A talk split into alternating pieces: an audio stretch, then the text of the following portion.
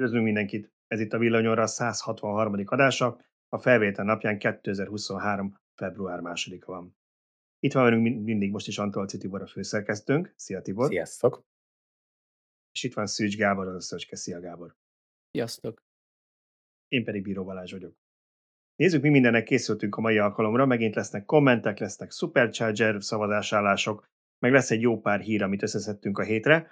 Az első az egy titokzatos KPMG anyag kapcsán fogunk kicsit beszélgetni, majd erről mindjárt többet megtudtok. Aztán kiderül, hogy Wayne Leaf-e az öreg Leaf, volt Szöcskének erről egy írása. Napelemügyben lehet, hogy megint van valami fordulat, vagy újabb fordulópont, vagy valami kavarás, ezt majd mindjárt megbeszéljük szintén.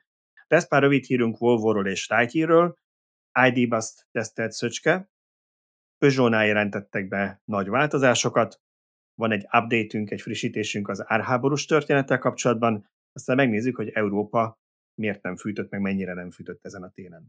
Na, ennyi minden, és szerintem akkor csapjunk is bele, mert most ez igencsak sűrű programnak ígérkezik. Az első dolog akkor az a kommentek előtt, meg még a Superchargerek előtt, én átadnám Tibornak a szót, mert szeretne valamit megköszönni neki. Igen, újabb rekordot értünk el olvasottságba, újabb olyan hónap van a tavalyi október után, amikor több mint 500 000 olvasónak tudtunk információval szolgálni egy hónap alatt.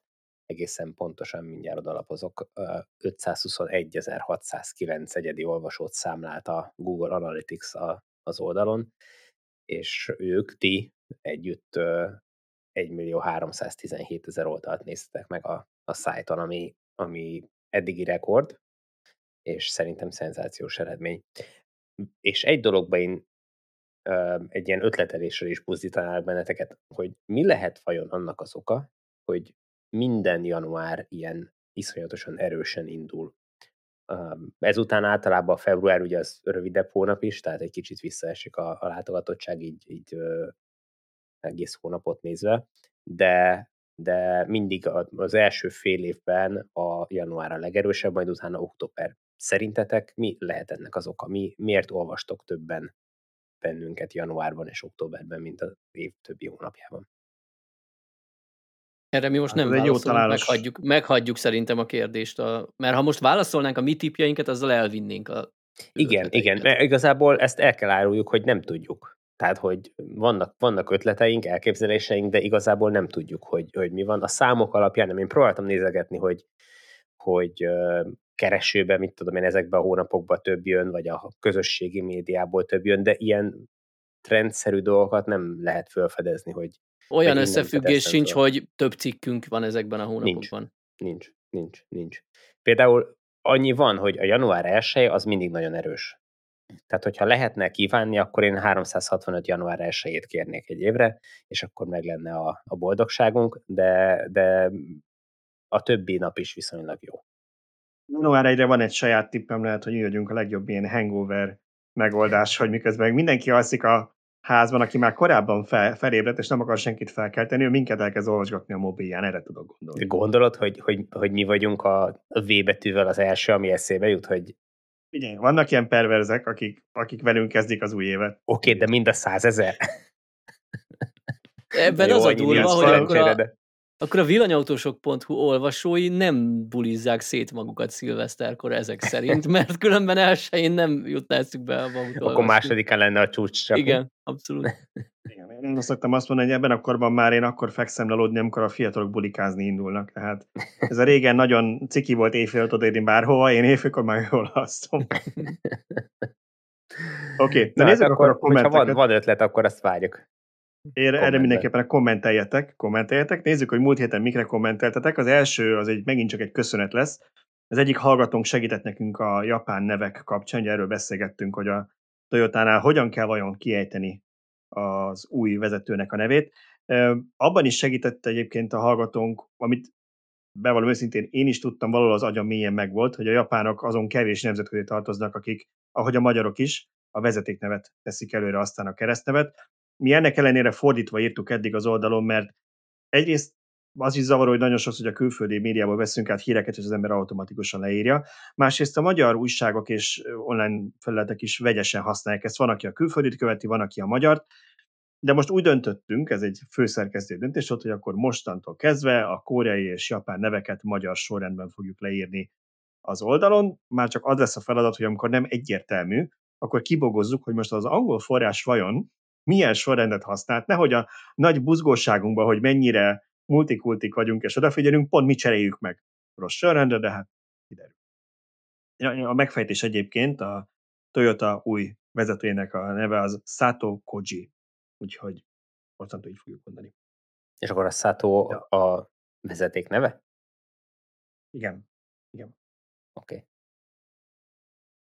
A következő hírünk az Tibor, vagy kommentünk. Tibornak volt egy válasz. A furgonok kapcsán azt mondtad, hogy hát nem tudod, hogy Amerikában mennyire népszerű ez a kategória, ezek a kis ilyen áruszállítók, illetve van ebből ott sok, és valaki, aki Kaliforniában él, azt írta nekünk, hogy a kis furgonok, mint például a Ford Transit, vagy Transit Connect, azok ugyanolyan népszerűek, mint Európában, abszolút utcakép részei, nagyon sok fut belőlük. Én ehhez csak annyit tennék hozzá, hogy azért nem lep meg, mert hát szerintem ez a csomagküldős dolog, ez Amerikából terjedt át Európára, szóval én nem hiszem, hogy ott más méretű autókat használnának. Biztos vannak olyan típusok, amik itt nincsenek. Igen, csak sok ilyen jármű helyett Amerikában pickupokat vesznek. Tehát, hogy a... Hát én árucsomag kiszállító azt szerintem... A csomagszállító nem, de a vízvezeték szerelő, igen, az inkább pickupot vesz. Talán itt meg egy lepukkant kombival jön. Igen, egy merci kombival, tudod, ami 20 milliós volt újkorában, igen. Igen, de az 30 éves, és még mindig jó. És még mindig megy, igen. Oké, a következő az, annak kapcsán volt egy komment, igen, hogy beszéltünk az elektromos átállásról, és valaki azt mondta, hogy szerintünk nem lehet-e az, hogy majd 2033-34-ben, ugye a 35 előtti váltás előtti 2 évben rekordeladások lesznek a belsőgésű motoros autókból, mert aki ilyet szeretne, az még le akar rá csapni, és azt szeretné, hogy minél tovább tartson. Nem. Az a 10.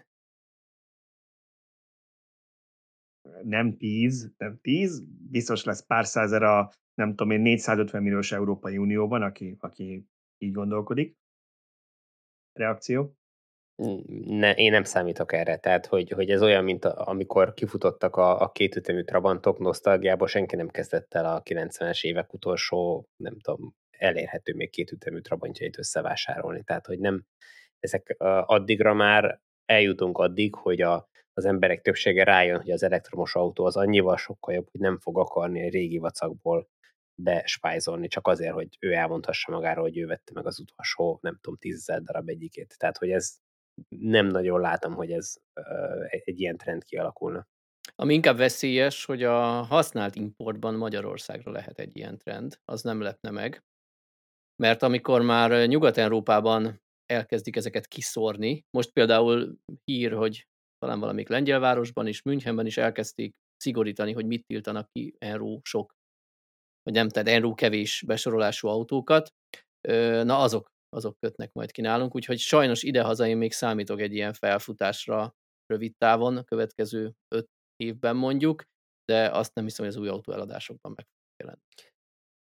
A használt autó behozatalban ez még jóval tovább is eltartott, mint a következő 5-6 vagy 10 év, hiszen ahogy ott kikopnak, itt pedig nem lesz igazából fizetőképes, tehát nem lesz vásárlóerő az új elektromos autókra, akkor valamit kell hozni, és akkor elképzelhető, hogy ezek fölfutnak, pláne, hogyha ott tényleg nagyon olcsó lesz.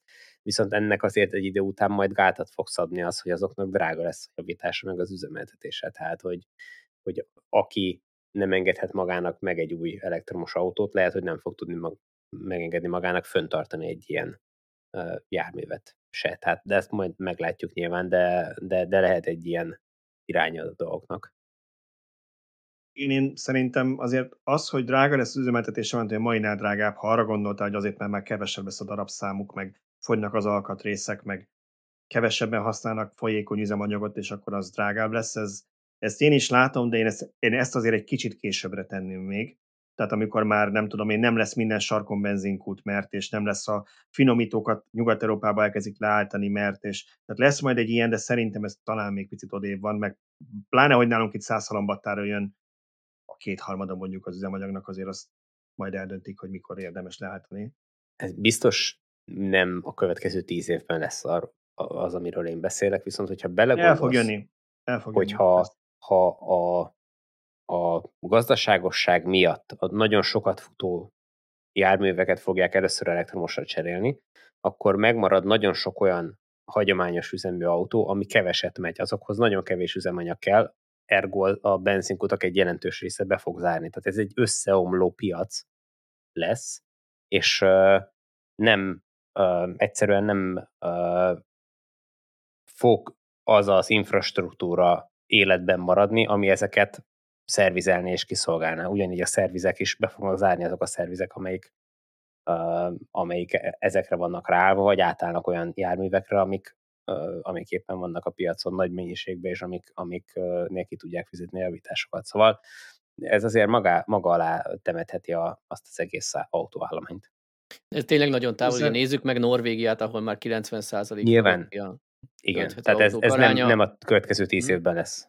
Ez egyértelmű. Igen, én ezt onnan közelíteném meg, hogy most az a baj, hogy akartam mondani egy számot, és elbizonytalanodtam, hogy jó számra emlékszek, nem fogok hülyeséget mondani. Maradjunk annyiba, hogy több 100 millió, én 2-400 között, nem tudom most 2 vagy 400, melyikre emlékszem jól, millió személyautó van Európában, az Unióban, és azért, ha belegondoltuk, hogy itt az pont most friss hír, hogy körülbelül 10 millió autót adtak el újat most az EU-ban, azért ez több szokott lenni béke években, na de ez nagyságrendileg egy 20 éves kifutást jelent. Azért ez egy darabig eltart. Egyébként én egy picit abban optimistában vagyok, és lehet, hogy csak túlzottan optimista vagyok, hogy ez talán azért egy picit javíthat majd bizarr módon a magyar autóállomány átlag életkorán és környezeti szennyezési állapotán, mert hogy egyre fiatalabb autók fognak majd bejönni ide, meg hát, vagy ha nem is fiatalabbak, de már modernebbek, akkor így mondom, tehát valószínűleg, hogy ezek már ilyen eurósok, nem tudom, euró 4-5, vagy ilyen autók lesznek, amik bejönnek, és talán ez kicsit jobb segít nekünk is, hogyha kifutnak a nagyon régi autók. Reméljük, hogy lesz ennek egy ilyen tendenciája, de az igaz, hogy itt még egy darabig nem lesz fizetőképes kereslet milliós nagyságrendben a 20 milliós villanyautóra. De a 10-re se, 10 milliósra se. Jó. Volt még itt egy témánk, egy komment, ez a komment, ez félig-meddig komment, félig-meddig saját. Tibor, szerettél volna kicsit pontosítani a múltkori kommentedet, amit te tettél az EON elmű integráció kapcsán. Igen, én azt állítottam, hogy az elmű töltők azok milyen hiperszuperek, amik ott állnak, és ez valószínűleg meg is állt a helyét, ez a kijelentés akkor, amikor azokat letették, azok relatíve modern töltőnek számítottak, és tényleg jó konstrukciók, jó kitalált minden. Viszont azt jelezte nekünk olvasónk, hogy a több sebből is véreznek azok a töltők, nem lehet őket normálisan a mai modern backend rendszerekhez illeszteni, csak valami saját backendjükkel működtek jól együtt, és nagy valószínűséggel az EON-nak is az a probléma, hogy ezeket le kell cserélniük. És aztán én ezt tovább fűztem ezt a... Tibor, aki nem annyira kocka, mint mi az a backend rendszer, csak hogy... Hát az, amihez csatlakoznak, amik irányítják távolról a töltést, és hogyha te az applikációm rányomsz a gombra, hogy szeretnéd ezt töltőt elindítani, akkor ez a backend rendszer, tehát a te applikációd a backend rendszerrel kommunikál. A szolgáltatónak az informatikai infrastruktúrája. Hát mondjuk úgy, igen, lehet így is mondani.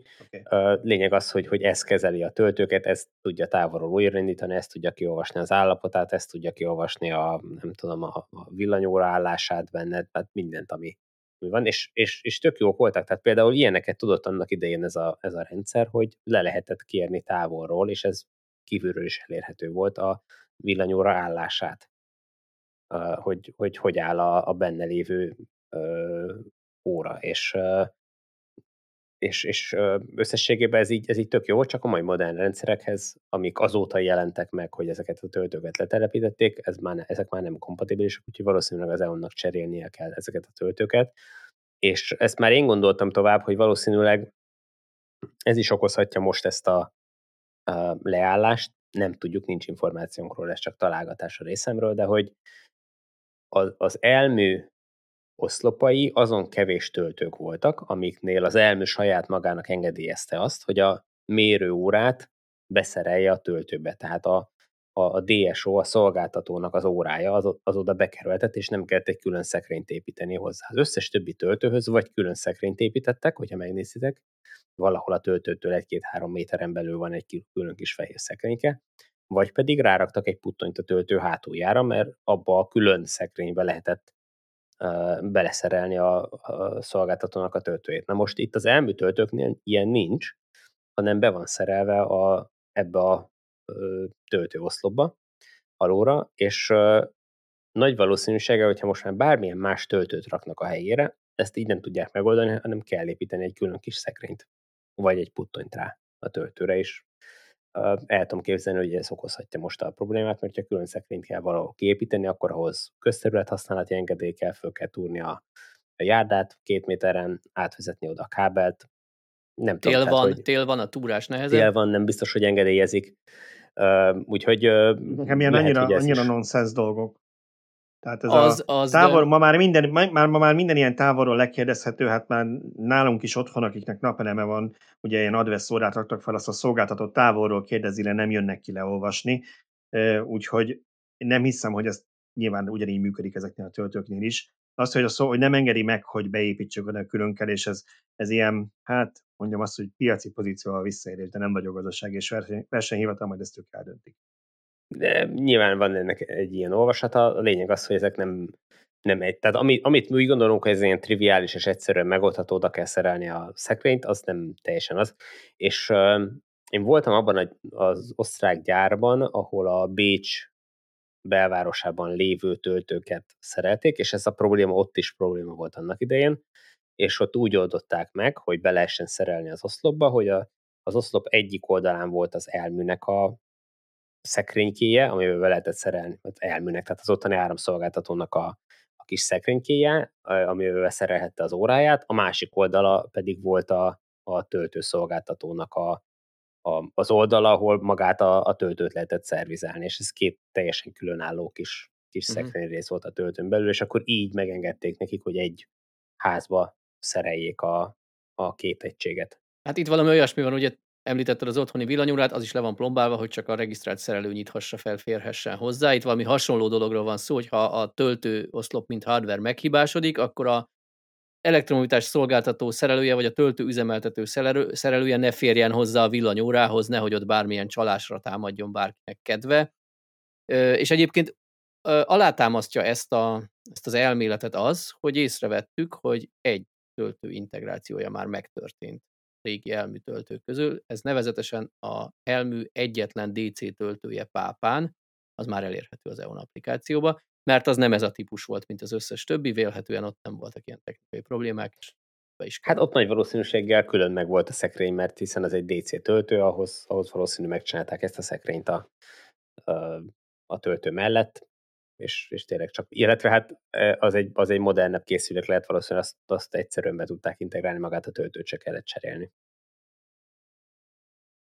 Nézzük akkor, hogy állunk a Supercharger szavazással. Itt elég erős átrendeződés volt ezen a listán. Most csak az Európával foglalkozunk már, úgyis az a lényeges, nem nézek ilyen globális listákat. Ugye arról beszélgetünk múltkor, hogy Siófok így milyen top 1, 2, 3 szokott lenni, hát most már csak 4. Nem sokkal lemaradva. De most úgy nézünk ki, hogy Malmö átvette a vezetést, Varsó a 2., Muscat a 3., és ha jól nézem, egy ilyen 50 szavazattal lemaradva Siófok a 4., ami egyébként, én mindig elmondom, hogy én ezzel kiegyeznék, nem ezzel van a bajom. A bajom azzal, hogy összes többi magyar helyszín kikerült a top 5-ből. Szombathely a 6., 4 szavazattal lemaradva. Kecskemét a 7., innen egy 50 szavazat kellene. Tolnoknak kellene egy 600 szavazat nagyjából, ő ugye a 8., Békés Csaba pedig szintén egy 600-al, kb. Egy 700-al lemaradva a 9. Nyíregyháza valahol lejjebb lehet a listán, sajnos 15. 1000 szavazattal, azért az elég nagy különbség, de jó lenne azért legalább még 1 vagy 2 magyar helyszínbe biztosítani, vagy ha legalább azt tudnánk, hogy a Tesla a top 10-et csinálja, meg nem csak a top 5-öt. Így van, és vagyunk elegen ehhez, mert az elmúlt adásokat már ilyen 10 000 körüli hallgató, látogató, néző a YouTube-on látta, amit mi látunk a statisztikából. Ugye akik podcast applikációban használják, vagy nézik, onnan nincs ennyire direkt visszajelzésünk, a YouTube-ra a legfontosabb adat. De a lényeg az, hogy mivel ilyen 3000 néhány száz szavazatról van szó, bőven van még köztetek tartalék, úgyhogy legyetek szívesek, szavazatok a Tesla Superchargerre, és ne csak Siófokra, mert ott ugye az látszik, hogy több százas lemaradásban van. Mindenki 5 helyszínre szavazhat, ugyan 6 magyar helyszín van, de az a sok százas lemaradás az nem abból adódik, hogy mindenki más 5-öt választott ki a 6-ból, hanem vélhetően sokan szavaztak 1-et Siófokra, és a többire nem, úgyhogy aki csak Siófokra szavazott, az szavazzon Szombathelyre, Kecskemétre leginkább, mert azoknak van esélyük, mert ki is csúszhat amúgy a top 5-ből, ugye látjuk, hogy Lengyelország milyen hirtelen feljött, és valahol a 6. helyen szintén egy lengyel helyszín van. 5. helyen van Gdansk. Na igen, tehát ők könnyedén, a lengyelek sokan vannak, ha ők mozgósítanak, könnyedén felemelkednek. Igen, nem tudom, mi lesz itt a lengyel-magyar barátsággal. Hát ennek szomorú vége lesz, igen, hogy emiatt nem lesz nekünk töltőnk, és hát az a probléma egyébként, hogy ami nekem különösen fáj, hogy a 8.-9. helyen van a két kelet-magyarországi helyszín. Most elnézést a nyíregyháziaktól, azt azért nem veszem ide, mert ott tényleg ilyen 1500-as lemaradáson. Nem azt mondom, hogy menthetetlen, akinek van 5 szavazata, szavazzon oda is persze, csak mondom, hogy azért nagyobb falat, de ezért Szolnok és Békés Csaba megint a kelet-magyarországi helyszínek maradnak le, úgyhogy tényleg mindenki használja ezt 5 szavazatot, és mindegyik magyar helyszínre szavazzon egyszer. Oké, és ha már itt tartunk, Szöcske említette, hogy egyre többen néztek minket, viszont azt észrevettük, hogy ugye ez a podcast az Extra, Villanyosok Extra csatornán van, ilyen kis szerényen csak így a másodlagos csatornára tettük annó, na de most már tartunk, hogy 3-szor annyian nézitek YouTube-on, mint ahány feliratkozó van a csatornának. Arra kérnénk mindenkit, és elnézést a koldulásért, ez ilyen tipikus youtuberek lettünk most már mi is, már csak a TikTok videók hiányoznak, de hogy aki még nem iratkozott fel a csatornánkra, azt tegye meg, hogy rá kattint arra a kis harangra, és bejöli azt, hogy minden egyes feltöltésről kapjon értesítést. Alapvetően itt ezen a csatornán ez 90%-ban heti egy darab Villanyóra lesz. Néha egy-egy plusz tartalom még felmegy, hogy nem fog senkinek az idegeire menni a sok, nem tudom én, e-mail, meg jelzés, amit kap a böngészőjében, de megkerül nekik iratkozatok fel, mert ezzel egyre több és több emberhez jut el a Villanyóra, a YouTube-nak ilyen fura algoritmusai vannak, úgyhogy szeretnénk, ha minél többen megtudnák, hogy van ez az adás. Na, ennyi erről. És akkor kezdődhetnek a heti témák. Úgyhogy az első témánk az, megvallom őszintén, ez olyan történt, amiről én tudok hármunk közül a legkevesebbet. Én úgy hallottam, hogy az ELMO nagyon kemény munkában volt az elmúlt hetekben, és egy bizonyos KPMG anyag elemzésén dolgoztak, hogy megkérném az urokat, hogyha erről tudnak valamit, azt osszák meg. Hát bevallom, az ELMO-nál én nem annyira vettem ebben tevékenyen részt, de a villanyautósok.hu-ra én írtam erről a cikket, úgyhogy nagyjából képben vagyok, hogy miről is van szó. Arról van szó, hogy a Magyar Energetikai és Közműszabályozási Hivatal megrendelt egy tanulmányt a KPMG-től a elektromobilitás, leginkább a elektromos autó töltés szabályozási kérdéseivel kapcsolatban, a következő fejlődési lehetőségekkel, ilyesmikről szólt ez a tanulmány. Nagyon hosszú, 300 oldalas. Én láttam, de nem volt energiám végigolvasni, úgyhogy le a kalappal az ELMÖ szakmai bizottsága előtt, hogy ők ezt átnyálaszták alaposan, és tényleg beletették a munkát. Alapvetően, ahogy én az ELMÖ szemszög, az ELMÖ írás véleménye alapján kiindulok, szerintem ez egy egész jó anyag volt. Nekem úgy tűnik az ELMÖ reakciójából. Néhány apró, kisebb tévedésre hívta fel az ELMÖ a figyelmet, de ezek tényleg ilyen marginális dolgok elsősorban. Viszont fontos javaslatokat tett az ELMÖ-ba. A fő témák, amihez hozzászólt az Egyesület, az a céges autók otthoni töltésének elszámolási lehetősége. Itt ugye elnézést, hogyha valamit nem jól idézek a tanulmányból, mert bevallom, tényleg nem vagyok képben a 300 oldalas tanulmánnyal, de itt arról lehetett szó, hogy a tanulmány próbál találni egy megoldást erre, mert ők is látják, hogy ez egy probléma. Viszont az ELMÖ azt fűzte hozzá, hogy ne egy konkrét megoldást írjon elő a jogalkotó, hanem helyette biztosítsa azt, hogy a munkáltató és a munkavállaló tudjon megegyezni egy számukra megfelelő elszámolási rendszerben, és így adhasson a munkáltató költségtérítést. Ugye mi lehet ez? Felszerelnek egy általuk egyeztetett falitöltőt, amiben van egy Villanyóra, ez lehet akár hiteles, lehet akár nem hiteles, ez lehessen az ő döntésük, és ez alapján számolhassanak el, hogy mennyi energia után fizet az otthoni töltés. Ez fontos közbevetni, bocsánat, hogy az, hogy nem hiteles, az nem azt jelenti, hogy az pontatlanul mér, vagy rossz, vagy csak mondjuk nincs rajta azon a listán, ami el van fogadva hitelesen, de a munkáltató mondhassa azt, hogy ezért nem tudom, egy megbízható márka, én nekem ezt elfogadom azért, hogy mi egymás közt elszámoljunk, nekem ez megfelel. Így van, de ez egy nagyon-nagyon fontos dolog, ugye mi gyakorló villanyautósok nagyon pontosan tudjuk, hogy mennyire komfortos otthonról teleakuval elindulni. Na most, ha bárkinek ad a cége egy autót egy területi képviselőnek, hogy ő ezzel rohangáljon, és ezt nem tudja kifizetni az otthoni töltést, akkor nyilván az a képviselő nem fog otthon tölteni a saját kontójára, tehát neki az lesz, hogy minden nap hazaérkezés előtt, vagy elindulás után, ami még rosszabb, mert hideg az akku, álljon meg egy nyilvános töltőn, ahol a munkáltató által biztosított kis kártyával indítsa el a töltést, és malmozzon ott, vagy jó, oké, intézze el a telefonjait, vagy akármit addig, de mindenképp kieső holtidő, sokkal komfortosabb, ha ő reggel tele akkuval indulhat. Hogy ez nagyon-nagyon sürgős és fontos lenne megoldani, csak ezt és úgy kellene, hogy ne erőltessenek rájuk olyat, ami fáj. Igen. Azt akartam csak közbevetni, hogy ez olyan szempontból sem mindegy, ugye, amikor arról beszélünk, hogy az elektromos autók mennyire fogják majd megterhelni az elektromos hálózatot, az a legjobb mindenkinek, ha éjszaka tölt az autó, mert ugye olyankor az erőművi kapacitás jóval több, mint amit felhasználunk, olyankor nyugodtan tölthet, ne reggel, amikor mindenki elmegy dolgozni, és az összes munkahely hirtelen bekapcsolja a légkondikat, felfűtik az irodákat, meg bekapcsolnak 5000 számítógépet, ne akkor álljon neki tölteni. Így van, erről is lesz szó egyébként még ennek a tanulmánynak a keretében néhány ponttal később. Egy másik ilyen észrevétel az Egyesülettől, hogy a KPMG tanulmány arra terelni a áramszolgáltatókat, vagy a jogalkotót, hogy háromfázisú töltést tegyen lehetővé. Talán ez ilyen Németországból származható dolog lehet, mert amennyire én tudom, leginkább Németországban és talán Franciaországban van az Európai Unióban, ahol nagyon tolják a háromfázisú töltést. Németországban olyan mértékben, hogy ott maximum 20 ampert engedélyeznek egy fázison, tudomásom szerint. Tehát tényleg, ha valakinek 20 ampernél nagyobb teljesítményre van szüksége, akkor kizárólag háromfázis jöhet szóba. Magyarországon 32 amper ez a limit, és azt pont ti ketten tudjátok a legjobban megmondani, hogy milyen vígan el lehet egyszer 32 amperrel és villanyautóval boldogulni, hogyha ezt egy okos berendezés felügyeli, amely mindig a felesleget adja oda. Hát lehet, hogy nálatok a 32 amper az viszonylag gyakran ki van maxolva, de nincs olyan, hogy beindítod a hajszárítót és lecsapja a kis megszakítót, hanem a hajszárítás idejével, azzal a 3 perccel, Balázsnál különösen gyors lehet, úgy gondolom, a hajszárítás. Bocsánat. Nálam se hosszú, én is törülközőt használok helyette. Szóval, hogy ezzel az idővel később fog feltölteni az autó, mert amíg megy a hajszárító, addig egy kicsit visszaveszi a töltés teljesítményét. Ezzel szemben a háromfázisú töltést próbálják erőltetni, ami valamilyen szinten érthető, mert a háromfázis szimmetrikus terhelését szeretnék elérni.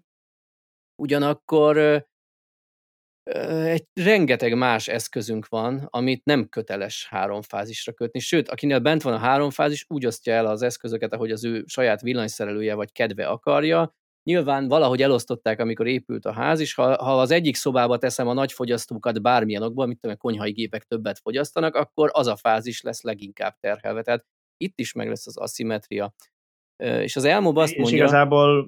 És igazából gondolom nem az a fő kifogás a háromfázis ellen, hogy ördögtől való, hanem hogy rengeteg plusz költséget vet fel, és igazából indokolatlanul. Igen, és még az kifogás, hogy rengeteg egyfázisról tölthető autó van. Igen, annyit pontosítanék, hogy ha jól rémlik, akkor ez a része a tanulmánynak valami olyasmit javasol, hogy a szolgáltató határozhassa meg, hogy melyik fázisra engedélyezi rákötni a nagyfogyasztót, a töltőt, az autótöltőt. Na de hát ezt a többi nagyfogyasztó esetén nem írja elő. Tehát ahogy te is mondtad, simán előfordulhat az, hogyha nekem van, mit tudom én, valami olyan szerszámom a garázsban, ami néha, hogyha használom, nagy áramfelvétele van, de csak egyfázisú, akkor az összes többi cuccot a házba rákötöm a másik két fázisra, akkor rendszeresen nap mint nap azt a két fázist terhelem, azaz egy fázis az teljesen terheletlen marad, és ezért az áramszolgáltató soha nem szól, soha nem panaszkodik, akkor most az autó töltése miatt most miért kell ösztönözzön ő? Tehát, hogyha azt mondja, hogy mit tudom én, ad x% kedvezményt, hogyha én arra kötöm, amelyikre ő mondja, akkor beszélhetünk róla. De az, hogy én szervezek át mindent úgy, hogy neki könnyebb legyen kiszolgálni, azzal én nem értek például egyet, és egyet értek hogy az elmóban.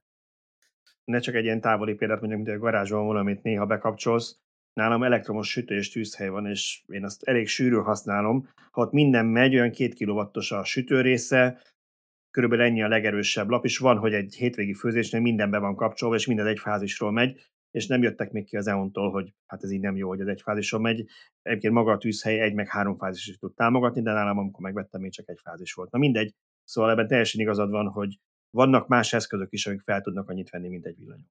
És ha már említetted, Tibor, az ösztönzést, akkor ami viszont nagyon-nagyon fontos lenne szerintem is, és az ELMÖ szerint is, egymástól függetlenül találkozik a véleményünk, mert tényleg hangsúlyozom, én ebben nem vettem részt, hiába vagyok ELMÖ tag. Ösztönözzék arra a villanyautósokat, hogy a szolgáltatónak megfelelő időszakban töltsenek. Ne kötelezzék, ugye itt volt az a svájci hír korábban, hogy majd letiltják a villanyautótöltést, nem erről van szó. De onnantól, hogyha mondjuk napon belül változhat az elektromos energia ára. Nyilván mikor lesz olcsó? Éjszaka, amikor az alaperőmű termel 1000-rel, de a fogyasztás az a béka feneke alatt, meg délután 2-kor, amikor a napelemek termelnek 1000-rel, és hiába magas a fogyasztás, nem annyira magas, hogy ezt mind elvigyék. Na most innentől, ha nekem azt mondják, hogy az otthoni elektromos autó töltőm, nem tudom én, 20 forint per kilovattóra állon tört éjfél és 5 között, meg délután 1 és délután 4 között, akkor én törekedni fogok rá, hogy akkor töltsek, ne pedig csúcsidőben, amikor mondjuk 120 forint per kilovattóráért kapom az energiát. Tehát ezzel egy elég nagy tömeget lehet abba az irányba terelni, és ezen mindenki nyer, ezen a szolgáltató is nyer, mert sokkal egyenletesebb terhelés. Van ehhez egy kis adalék információm, múlt héten beszélgettem, nem, ezen a héten volt, beszélgettem holland meg norvég villanyautósokkal, és az derült ki, hogy még a norvégok nagyon figyelnek erre, ott is különböző árazás van éjszaka meg nappal, és jellemzően a norvégok éjszaka töltik az autóikat, addig a hollandok tolnak bele, ott talán nincs akkora eltérés, meg nincs ennyire látványos, illetve nagy valószínűséggel ami az történik, hogy a hollandok többsége nyilvános töltőn tölt, hiszen nincs saját kocsi beállója, és a szolgáltató nem így áraz, de lényeg az, hogy a villanyautó töltés csúcsa az este 6-kor van. Tehát este 6-kor mindenki az fölrakja a töltőre, és izzad az áramhálózat, hogy ezt kiszolgálja azt az igényt. Itt nagyon fontos szerintem elmondani, hogy ezt nem kell, hogy manuálisan intéz az ember. Tehát nem arról van szó, hogy én a munkahelyemről leszaladok délután 2-kor, és bedugom tölteni, mert most termelnek a napelemek, hanem egy normális éjfélkor rendszerben... Éjfélkor kiugrasz az ágyból. Éjfélkor kiugrok és bedugom az autót. Egy normális rendszerben ezt megoldja vagy a fali töltőm, vagy akár az autóm is. Ugye már vagy 2-3 éve volt erről hír, hogy a Teslába bizonyos országokban be lehet azt állítani, hogy letöltse az internetről az árazást, és annak megfelelően kapcsolja be vagy ki a töltést. Természetesen ezt a tulajdonos felül tudja bírálni, mert tudom, hogy én most hosszú útra megyek ma este, akkor azt mondom, hogy most drágán is tölts fel, megnyomok egy gombot, de nagyon ritkán kell felülbírálni. Alapesetben ez működhet automatikusan. Én hazaérek délután 5-kor, 6-kor, bedugom az autómat, részemről elvégezve a probléma, de az nem kezd el tölteni, mert tudja, hogy most drága nem éri meg, hanem majd este 8-kor vagy éjfélkor, ahogy be van állítva, akkor fog elkezdeni tölteni. Csak annyit akartam hozzátenni, hogy amit te mondasz, az tök jó, hogy ez egy intelligens rendszer, de azért a sima időzített töltés az a legtöbb villanyautóban beállítható. Van, ahol applikációban, telefonon, van, ahol a képernyőinkkel kimászhatod beállítani, de ez nem egy valami hatalmas új találmány, ami csak 1-2 autóban elérhető, úgyhogy ezt simán meg tudja oldani szinte bárki. Biztos van olyan típus, ami nem tudja, nem ismerek minden típust, de a legtöbb azért ezt tudja.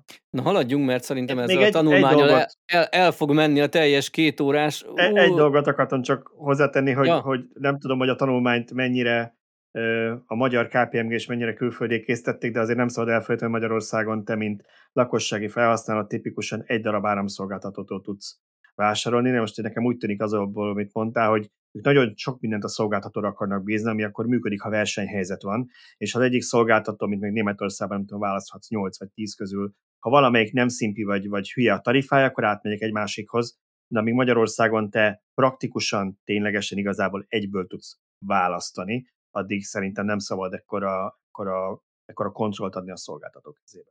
Igen, bár a nyilvános töltőket is ide lehet azért húzni, mert jelenleg, én úgy tudom, hogy egyedül az EON-nál van éjszakai tarifa, hogy kedvezőbb, tudom, hogy van 8 és reggel 5 között, van egy idősáv, amikor olcsóbban lehet tölteni, de hogyha ez beindulna, és normálisan működne, akkor akár az összes nyilvános töltőn működhetne az, hogy lennének olyan sávok, időtartamok, amikor kedvezményes, és akkor akinek mindegy, az igyekezne akkor tölteni. Az az érdekes, hogy azoknál az áruházaknál sem alakult ki ez a rendszer. Ugye itt az EON a kivétel, nekik többnyire például az Aldi parkolóiban vannak töltőik, de például a Lidl-nél, meg a Penny-nél most már ugye az a divat, hogy le is kapcsolják munkaidőn kívül, ahelyett, hogy fizetősé tennék, és lenne egy éjszakai tarifa, amikor lehet ez vásárlóknak is tölteni. Ez nekem annyira fáj, tehát miért így oldják meg, hogy lekapcsolják, ott van a kiépített infrastruktúra. Ezek az áruházak jelentős részben lakótelepek közelében vannak. Így van. Tehát a panellakók, ott van a vásárló. Pontosan, ott van a vásárló, oda települt az áruház. Jó, oké, vannak kint ilyen autópályalehajtás, de az a ritkább. A panellakó simán vehetne egy elektromos autót, ha arra számíthatna, hogy itt van mellettem egy Lidl vagy Penny áruház, éjszaka, mivel fizetős a töltő, nincs folyamatosan tele, igen, mert nem az fogod potyázni, aki egy családi házban él, és otthon is tölthetne, és már vett elektromos autót, de vehetne a panellakó és villanyautót, mert számíthatna rá, hogy kedvező áron éjjel a tutira üres parkolóban feltölthetni az autóját. Ehelyett kikapcsolják. Szomorú. Igen, csak valószínűleg ezeknek a szolgáltatóknak nincs meg a megfelelő backendjük, hogy visszatérjünk a korábbi kulcsszóra. Kicsit megijedtem az előbb, mert azt hittem, hogy Balázs azt mondja, hogy már csak egy dolgot emeljek ki ebből a tanulmányból, és egyet is értenék vele, hogy ne legyen az egész egyórás villanyóra témája ez. Kell, már csak egy dolgot emeljek ki a tanulmányból. És erre akartam mondani akkor, hogy oké, de muszáj vagyok kettőt, mert ezek részben összefüggnek. Két én nagyon fontos dolog. Főzök egy kávét, jó? Jó, nem beszélek róla sokat, csak felvetem, és mindenki olvassa el a cikket erről. Vagy még inkább olvass el akár a 300 oldalas tanulmányt, akár az ELMÄ, nem tudom én, 10 oldalas reakcióját, de legalább minimum a mi egy oldalas cikkünket.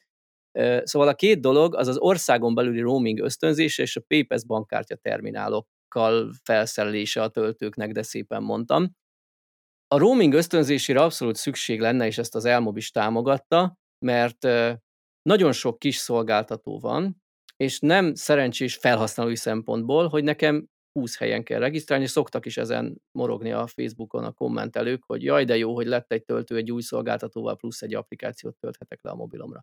Nem, ezt tényleg tolni kell. Oké, csinálja meg mindenki magának az applikációját, de valahogy sarkalják arra, ha nem is kötelezzék őket, hogy egymás töltőit el lehessen indítani. És innentől még lehet verseny, mert mit tudom én, elindulhat, hogy ez az applikáció sokkal jobb, több extra funkciót biztosít, ezért én azt töltöm le, és azzal használom a Masta töltőt is. De tényleg ne kelljen már az, hogy mondjuk van egy szolgáltató, akinek van országszerte 3 töltője, és én töltsem le azt is, mert majd egyszer a jövő hónapban elutazok abba a városba, ahol az a töltőüzemel, és csak azon tudok tölteni, azt hagyj indítsam már el a megszokott alkalmazásommal, és ehhez kapcsolódik részben szerintem a PayPass bankkártyás töltés, amiről rengeteget beszéltünk, hogy ez egészen biztosan megdrágítaná a töltést. Lehet arról vitázni, hogy 1 forinttal vagy 11 forinttal, de növelni a töltési díjat, ami most eleve nem olcsó ugye a energiaválság miatt, tehát nincs szükség rá, hogy megdráguljon. És felmerül a kérdés, sokak szerint igen szükség lenne a PayPass kártyaolvasóra, de valójában szerintem nincs Magyarországon olyan villanyautós, aki legalább 1-2 applikációt le nem tölt. Na most, ha ezeket úgy is letöltötte, és a roaming megoldaná, hogy ezzel az 1-2-vel az összes magyar töltőt elindíthassa, akkor mégis miért kell bonyolítani, ugye onnantól kártyaolvasóhoz legyen beviteli eszköz is, amin szépen bepötyögheted, hogyha számlát kérsz, mert lehet, hogy nem kér mindenki számlát, de a cégnek kötelessége adni. Na mindegy, lényeg az, hogy ez nagyon megdrágítaná, úgyhogy ezt nem tartja az ELMÄ sem, és én sem indokoltnak, különösen nem visszamenőleg. Tehát ne essünk bele abba a hibába, amikor a Nissan által szponzorált sademós töltőket inkább leszerelték, lekapcsolták, mert előírták, hogy legyen rajta CCS kar. Azt mondta az üzemeltető, hogy hát én ezt már nem fizetem ki, hogy felszereljem, inkább leszerelem az egész. Na most nehogy az legyen, hogy kötelezővé teszik a PayPass terminált, mire sokan azt reagálják, hogy akkor inkább leszerelem, mert már ez a sokadik kupa hátamra nem kellett. Ha elő is írják, legalább ilyen felmenően, hogy mostantól telepített új töltők. És van még néhány pont, de tényleg nem sorolom fel, olvassátok el a cikket. Szóval az igazság, hogy ezeknek szerintem ilyen közös pontja, hogy ezeknek az ötleteknek nagyon nem mindegy a megvalósítása, nem? Mert hogyha egy kormány, és most nem politizálni akarok, csak ugye nyilván ezt a kormányzatnak szánják ezt, hogy merre induljon el a szabályozás, támogatni akarja az elektromobilitást, akkor az nem csak abból áll, hogy előírok dolgokat, hogy mostantól ezt így kell csinálni, hanem könnyebbé is teszem. Tehát azt mondom, visszatérve csak egy tényleg fél mondatra a PayPass terminálra, hogy mit tudom, én azt mondom, hogy a szabályozás legyen olyan, hogy a szolgáltatónak legalább egy fizetési eszközön biztosítani kell a számlaadást, de az nem kell, hogy mondjuk a PayPass legyen, lehet az, hogy akinek számla kell, az applikációval fizesse ki, és akkor annak a vállalkozó rétegnek, aki így fizet, annak ott tudnak számlát adni. Tehát, hogyha ezeket könnyebbé tudják tenni, meg mondjuk leülnek a bankokkal, hogy maximalizálják a kiróható sarcot, amit vannak ennek módjai, nem fizikai akadálya van, csak én attól félek, hogy ez annyiból fog kimerülni. Előírják, és onnantól kezdve mindenki oldja meg, és abból az lesz, hogy te is mondtad, csak megdrágítja a töltést azért a pár emberért, aki nem töltött el az app. Igen, muszáj vagyok még valamit idehozni, tényleg erről fog szólni az egész podcast, vagy 3 órás lesz. Ugye, múltkor úgyis 1 órás volt, és reklamál. Panaszkodtak, nagyon sokan panaszkodtak. Szóval sokan mondják, hogy bezzeg a kólaautomatánál lehet kártyával fizetni. Csináltak egy olyan kivételt, hogy aki kólaautomatát üzemeltet és bankkártyát elfogad, nem köteles kinyomtatni a papírcetlit, hogy ennyit fizettél. Míg a töltőnél igen. Tehát ha van egy AC töltő, oda fel kell tenni egy kis mini nyomtatót, egy hőpapíros nyomtatót, ami kint van az utcán és süti a nap, tehát a hőpapírból mi lesz? Nem? Rosszul mondom? Hát szerintem ez alól simán adhatnak felmentést, tehát nem ez a probléma, hanem az, hogy még a kóláról sose fogsz számlát kérni, mert nem tudod elszámolni, addig a töltés az elszámolható, és arról az egy teljesen jogos dolog, hogy arra élelmiszert is ugye lehet üzleti költségnek számolni, te meghívtad az ügyfeledet, de mondjuk azt mondod, hogy nem kéred. Automatás kólára. Persze. De erre például jó az, amit Balázs mondott. Hogy legyen lehetőség. Olyan akaratkérdése, hogy szabályozzák. Igen, tehát azt lehet mondani, hogy számlát akarsz? Használd az applikációt, de ha magánszemély vagy, akinek nem kell a számla, akkor neked egyefene itt van a PayPass, de akkor ne legyen kötelező a nyomtató, mert mennyire mérgesek lennénk, képzeld el, ha oda megyek ahhoz a töltőhöz, én applikációval fizetnék, de a töltő épp azt mondja, hogy nem működök, mert kifogyott a papír, vagy beszorult a papír, és várom, hogy holnap után kijöjjön az emberke papírtekercset cserélni. Igen, igen.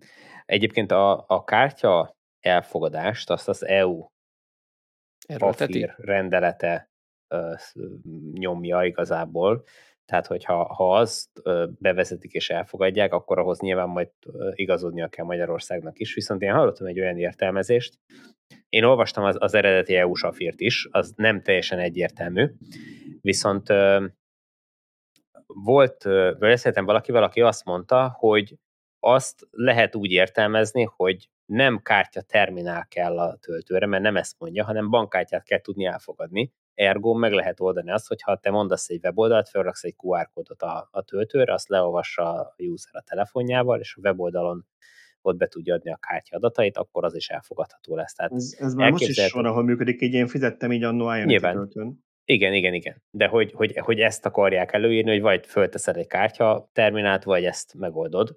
Ez szerintem egy elfogadható dolog, és mindegyik szolgáltató megbecsüli, hogy az adott töltőjén melyik megoldás az, amit gazdaságosan meg tud csinálni, és melyik az, amit nem.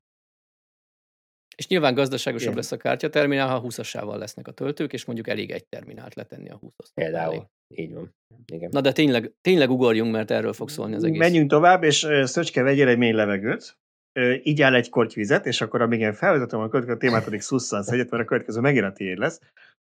Ugyanis írtál arról, hogy hogyan is áll ma egy 10 éves Leafnek a teljesítménye, gondolom akku töltési képessége, meg kapacitása. Magyarul én ezt úgy neveztem el, hogy vén autó-e, az öreg villanyautó, tényleg ki kell benne mindent cserélni. Mesélj, mi van ezzel a 10 éves Leaf-fel, mit tudsz nekünk róla mesélni? Írtál erről, a részleteket ne elolvassák, de foglald össze. Ha akarnám, átdobhatnám a labdát, mert azért írtunk erről az autóról, mert ez Tibor első elektromos autója, amit ő 2014-ben, ugye? Én 14-ben vettem, bemutató autó volt, tehát ez egy 13-as autó. Most is az. Hetente írunk róla valamit. Hát ez már csak egy ilyen. Ez volt valószínűleg a legeslegelső Nissan Leaf, amit behoztak az országba, ez az a sajtópéldány, tehát mindenki ezt nem. Szóval én amikor megvettem, akkor még ezt nem tudtam, de azt tudtam, hogy bemutató autóként szolgált. És most érte el a 10 éves, vagy éri majd el a 10 éves kort, igazából azért szaladtunk egy kicsit előre, mert a mostani tulajdonosa, aki Szöcskének jó barátja, ő eladni késztől ezt az autót, és hogy mielőtt még kikerül a látókörünkből, ugye nem tudjuk, hogy ki fogja megvenni, mielőtt kikerül a látókörünkből, még nézzük meg utoljára, hogy hogy áll, és meglepően jól áll. Tehát 72%-os. 70,7, 72, ugye... Gyorsan, röviden a történet, igen. Tibor 4 éves korában, mielőtt eladta az autót, megcsinált vele egy közúti tesztet Hódmezővásárhely Szolnok között, és másfél éve kölcsönkértük ezt az autót, hogy 8 évesen csináljuk meg, és reménykedtünk benne, hogy 12 évesen is meg fogjuk tudni csinálni majd. És még mindig reménykedünk. Még mindig reménykedünk, úgyhogy ha bárki megveszi, akkor majd adja már kölcsön. Olyan záradékkal kell adni az aranyrészvénnyel, hogy de ugye tudod, hogy vissza kell hoznod egy tesztre. Igen, de mivel ebben nem lehetünk biztosak, hogy kölcsön fogjuk kapni valakitől, hogy nyüstöljük, ezért most gyorsan, mielőtt el kell az autó, és még rálátásunk, vagy hozzáférhetőségünk van, csináltunk egy néhány Leaf Spike kiolvasást és egy töltési tesztet, hát így hirtelen ennyire futottam, mert nem akartuk elvinni, hogy nyomjunk egy Hódmezővásárhely Szolnok távot, és azt tapasztaltuk, hogy kezd ellaposodni az akudegradáció. Mindenki attól félt, hogy 3-5 évente akucsere van az autókban, erre itt van egy 10 éves elektromos autó, ami azért, ezért is megkaptam a magamét, hogy valami olyan felvezetőt írtam, hogy egy autó a hőskorból, mire rögtön mondták, hogy a magyar autóállomány közel 20 éves, mit hőskor egy 10 éves autó? Hát de az elektromos autókat tekintve hőskor, mert 10 évvel ezelőtt kijött az első Model S, ami akkor is egy kiugró luxus kategóriás, árát tekintve mindenképp luxus kategóriás autó volt, meg ott volt a Mitsubishi iMeev és klónjai, meg ott volt a Nissan Leaf, kb. Ennyi. Ennyi volt a kínálat, úgyhogy igen, villanyautózás tekintve a hőskorból származó, mindenki jól tudja, hogy nincs benne akkuhűtés, fűtés, ezért viszonylag mostohán kezeli az akut, ahhoz képest meglepően gyorsan tölthető az autó akkuja, tehát ugye a 24-es, bruttó 24-es kapacitású autó ilyen 45 kW-tal is tölt, amikor elég üres. Töltött újkorában, mert ugye erre voltunk kíváncsiak, hogy most már egy kicsit lassabban tölt, bár pont sikerült egy hideg napot, nem sok hideg nap van a télen, pont sikerült egyet kifogni, és ezért elképzelhető, hogy egy kicsit a külső hideg is közrejátszott, de az akut azt azért megmelegítettük. Viszonylag gyorsan meg lehet egy ilyen kis akus autó akuját melegíteni, nem kell vele Budapestig menni, hogy felmelegedjen 20 fok közelébe. Na de fölugrott 40-valahány kilovatra. Igen, úgy indult, sikerült jól lemeríteni az autót, 3%-kal kijelző, műszerfal szerint 3%-kal, az valójában ilyen 13 körül van, álltunk be a töltőre. Körülbelül 1-2 percig 40 kW fölött töltött, majd utána már visszavett. Na ez a visszavétel, ami biztos, hogy újkorában meleg akkuval ideális körülmények között később következik be, és egy ilyen 30-40%-ig biztos, hogy tölt a Leaf 40 kW fölött. Ez most már, hát nincsenek előttem a számok, de ilyen 10% már elkezdett lassítani, és fokozatosan lassult. 80%-ra azonban így is feltöltött kerek 30 perc, tehát 3-ról 80-ra azért a felhasználók többsége nem 3-mal fog merni beesni. De igazából erre kíváncsiak voltunk, hogy ez mit tud most. Aki ezt megveszi, nagy valószínűséggel nem fog világkörüli utakra menni, ahol sorra DC tölt és rohanni kell, és nem fog azon morogni, hogy mentem 100 kilométert és újra 30 percet kell töltenem, hanem arra fogja használni, amire most is használja a jelenlegi tulajdonosa.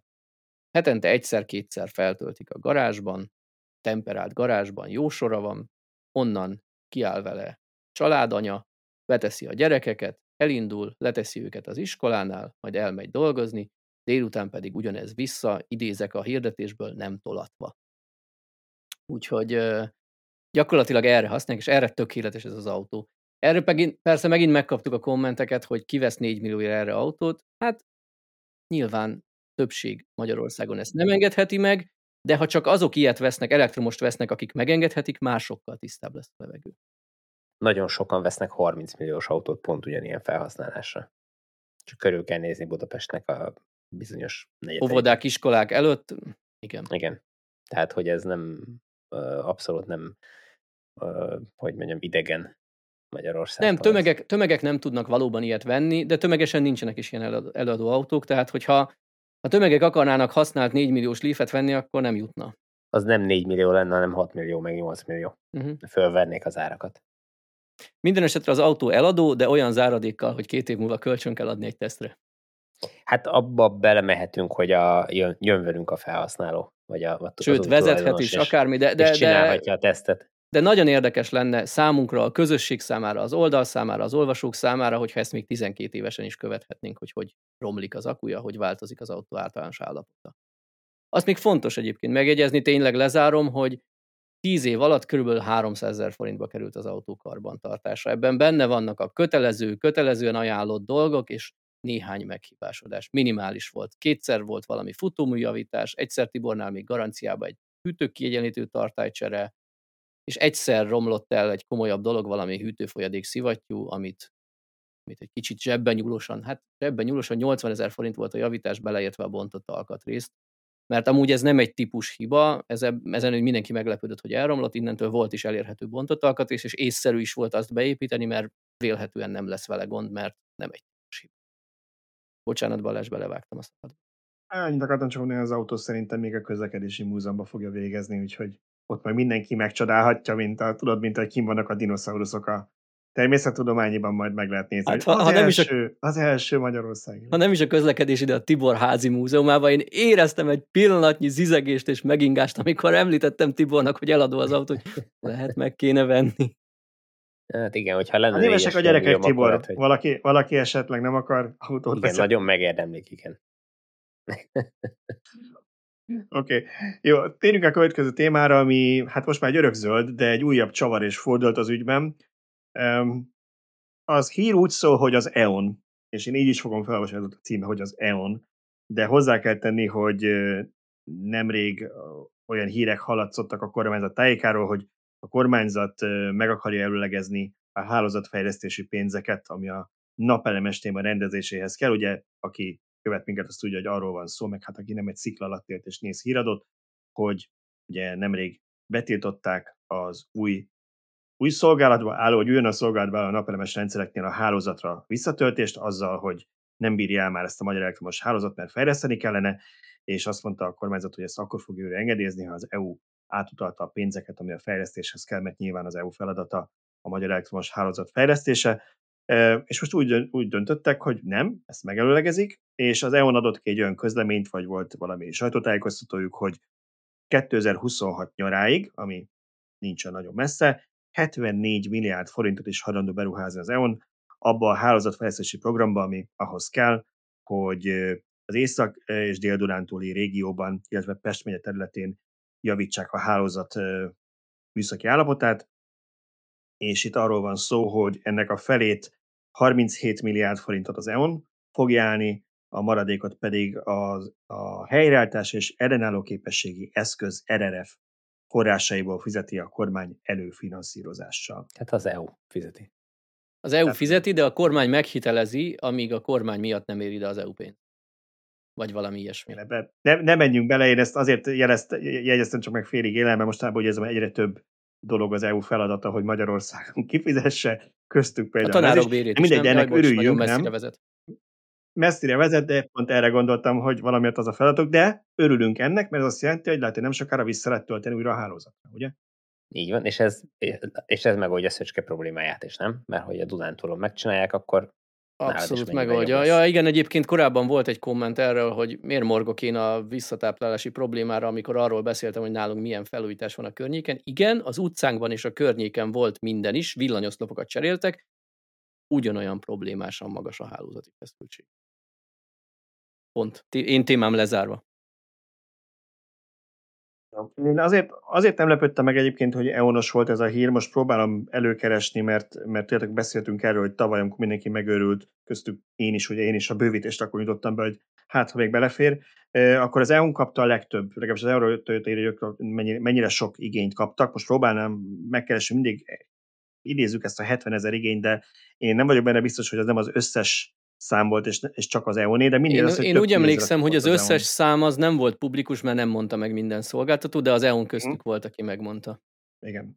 Szóval az EON borzasztóan sok bejelentést kapott, és borzasztóan sok igényt kapott, tehát tudom, hogy nálam is hónapokban telt, mire bármifajta reakció egyáltalán, vagy hát legalább egy jó másfél hónapban bár reakció lett az igénybejelentésre. Az nagyon jó, mert nálam én is beadtam akkor az igénylést egy bővítésre, és azóta sincs reakció október 30-a óta, holott a kormány megmondta, hogy 3 napra kell csökkenteni a 30 napot. De az 5000 forintokból éltek, nem? Így van, azóta a ködbérekből vesszük a kenyeret, bár sok kenyeret végre a gyerekeknek is van kenyér, ezt akartam mondani, igen.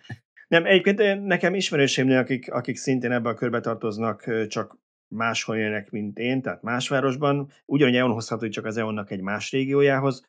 Ott arról volt szó, hogy ott nagyon hamar, ott tényleg ilyen, nem, bocsánat, ők nem EON, elnézést, nem EON, de a lényeg az, hogy ők nagyon hamar, ilyen 1-2 héten belül kaptak már visszajelzést, és megy is a tervezés, és minden. Nálam annyi történt, hogy a napelemes cég kapott, meg szerintem talán rajta volt a Minisztécével, kapott egy e-mailt, hogy akkor kezdődhet a tervezés, a műszaki rajz, meg minden ilyenek az elkészítése, úgyhogy én ezt egy pozitív jelnek Ugye nem volt benne az a szó, hogy ők ezt engedélyezték, de gyanítom, hogy ez már azt jelenti, hogy ha a tervek megfelelnek, ők azt már ellenőrizték, hogy a hálózat elbírja, tehát már csak be kell nyújtani a tervet.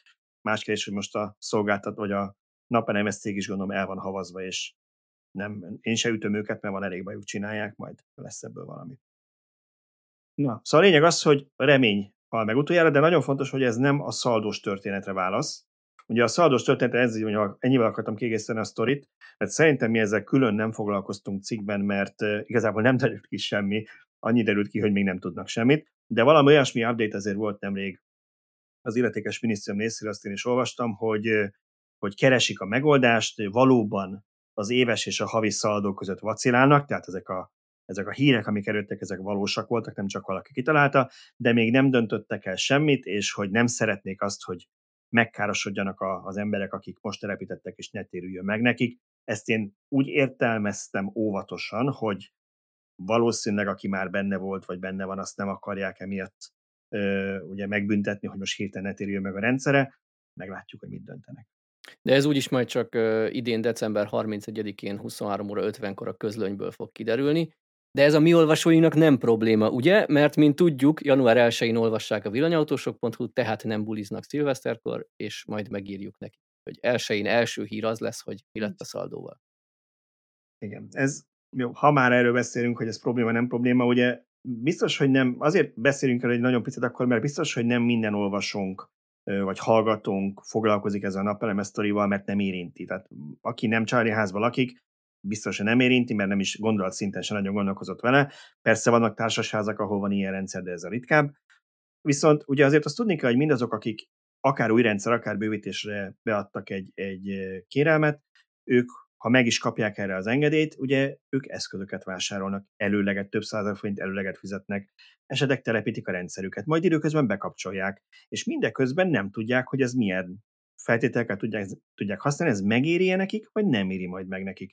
Tehát ezért nem szerencsés az, amikor hozunk egy szabályt, majd utána adunk magunknak egy fél évet arra, hogy kidolgozzuk a részleteit, miközben ketyeg az idő, mert ugye nem mondták azt, hogy jó, akkor mégsem 24. december 31, hanem vagy 23. december 31, hanem fél évvel azt is eltoljuk. Tehát nem mondhatja azt most senki, hogy jó, akkor most tegye le a tollat a napelemes telepítő cég, akkor folytatjuk ezt a projektet, hogyha a kormányzat eldöntötte, hogy mit akar, mert te közben, mint polgár, te kifutsz az időből, ezt telepítened kéne, és be kéne kapcsolni 2023. december 31-ig. Jól megbeszéltem. Lépjünk tovább, mert menjünk tovább. Annyi témát összeírtál, hogy sose érünk a végére. Én próbálkoztam, hogy legyen miről beszélni, de hát oké. Valami vidámat húz elő, ez olyan szomorú volt. Ezek közül bármelyikről tudnánk másfél órát beszélni, ezzel nincs probléma, csak... Okay. Sokat írtál össze. Akkor mondom a rövid híreket, és akkor ez okay. Most megint rajtunk, hogy mennyi lesznek rövid hírek, de azt jelenti, hogy egy mondatot sem mondtok, és nekem kell itt végig narrálni, mert akkor abba belőszülök a maradék hajaimmal. Na, szóval Volvótól jött egy rövid hírünk, amit én azért válogattam be a sok-sok hír közül, ami az elmúlt héten felröppent.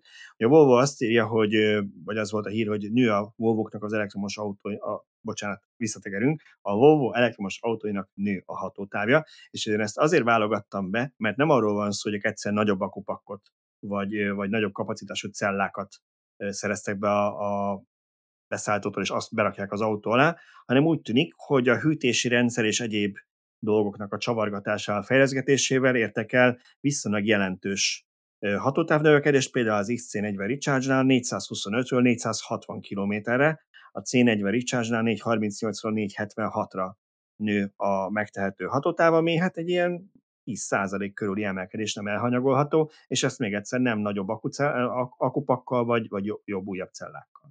Azt tudjuk, hogy visszamenőleges szoftverfrissítéssel megkaphatnak a régi tulajdonosok?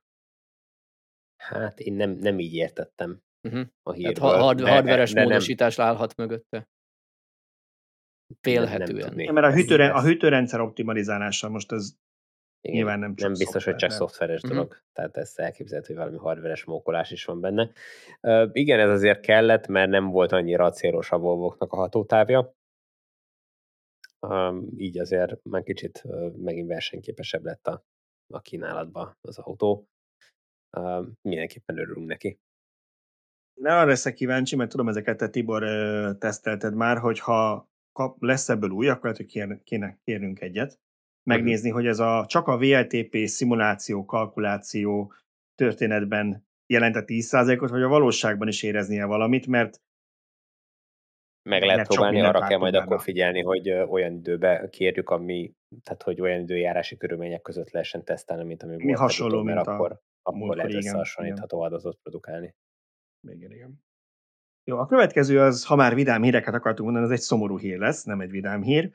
Csődöt jelentett a Lightyear gyártója, ugye a Lightyear-t, azt aki nem ismeri, ők voltak ez a napelemes autóterv, amit mindenki úgy felkapott, mert az első, amit megkapunk mi is ismerősöktől, hogy de akkor miért nem raktak napelemeket villanyautókra? Mindig elmondjuk, hogy azért, mert nézd meg a Toyotánál, ahol van ilyen opció, egyrészt 1.200.000 forint, másrészt igazából, ha napi egész nap napozik az autó, akkor igen, tehát minimálisan, tehát egyszerűen nem éri meg. Ehhez képest itt volt a Lightyear, amelyik látszólagosan feltalálta a örök mozgót azzal, hogy azt mondták, hogy ők olyan hatékonyan tudják ezt megcsinálni, hogy az autó ténylegesen érzékelhető hatótávot tud mindig is összegyűjteni, és volt egy olyan hírük pár nappal még a Szöcske tetsziket előtt, azt bocsáss meg, azt nem tudom, hogy beleírta le. Zsolt írta, hogy előtte, igen. Igen, hogy hát ők most kicsit átfókuszálnak, és hogy az a nagyobb autójuk, amelyik a Lightyear 0 vagy 0 modell, amelyik ugye annak a fejlesztését most meg a gyártását kicsit így leállítgatják, és inkább az olcsóbb, a következő szériás,